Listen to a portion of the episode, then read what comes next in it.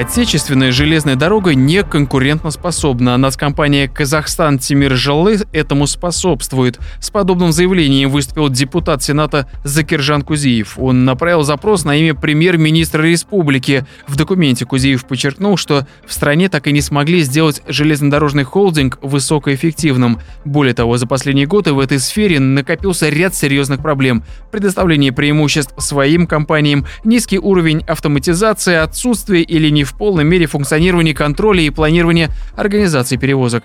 Депутат добавил, что его коллеги неоднократно направляли запросы в адрес Министерства транспорта, озвучивали проблемы, но получали только стандартные отписки.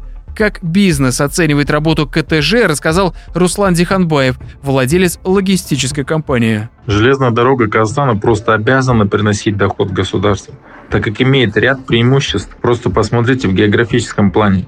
Рядом Китай, Российская Федерация, где ежегодно транзитом проходят миллионы тонн грузов, в том числе и в Европу. А что мы получаем на самом деле?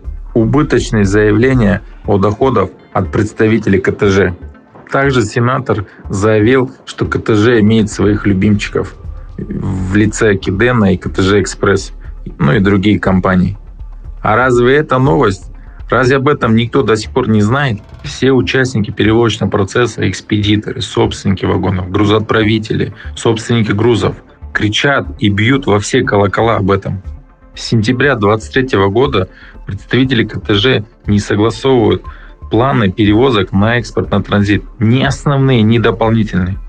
Либо согласовывают, но выборочно, единичным компаниям. У всех сгорели проекты, контракты. И это только у казахстанских компаний.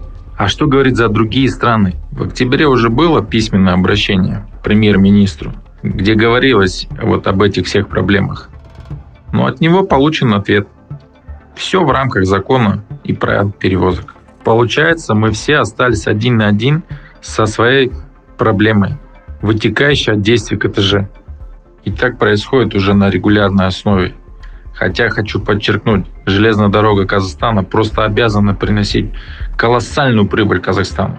Очень интересно, что на этот раз мы получим в ответ? В запросе депутаты потребовали дать поручение по устранению неравных конкурентных условий в части согласования основных и дополнительных планов перевозок на экспорт и транзит, рассмотреть вопрос установления национальным перевозчиком четкого баланса в развитии всех четырех направлений – внутренним, экспортным, импортным и транзитным. Также в депутатском запросе сказано о необходимости дать поручение компетентным органам организовать проверку деятельности КТЖ и проверить на нарушение законодательства законодательства в области защиты конкуренции. Равиль Сайганов специально для Бизнес ФМ.